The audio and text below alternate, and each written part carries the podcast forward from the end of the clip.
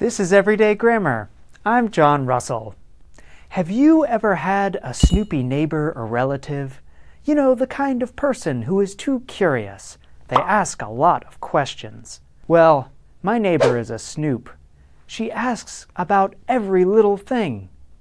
Here's an example. Your neighbor asked about you. Really? What did she ask about? She asked about your salary. Today, we will explore the grammar behind the actions of curious people. What do curious people do? They ask about something or someone. Ask about is a common verb and preposition combination. Ask is the verb, and about is the preposition.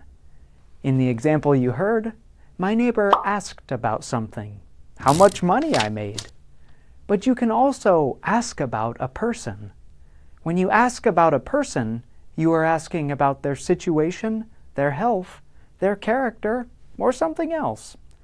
Verb and preposition combinations, such as ask about, might look like phrasal verbs, but they have an important difference. Verb and preposition combinations are not idiomatic. You can learn about idiomatic expressions in other videos on our website.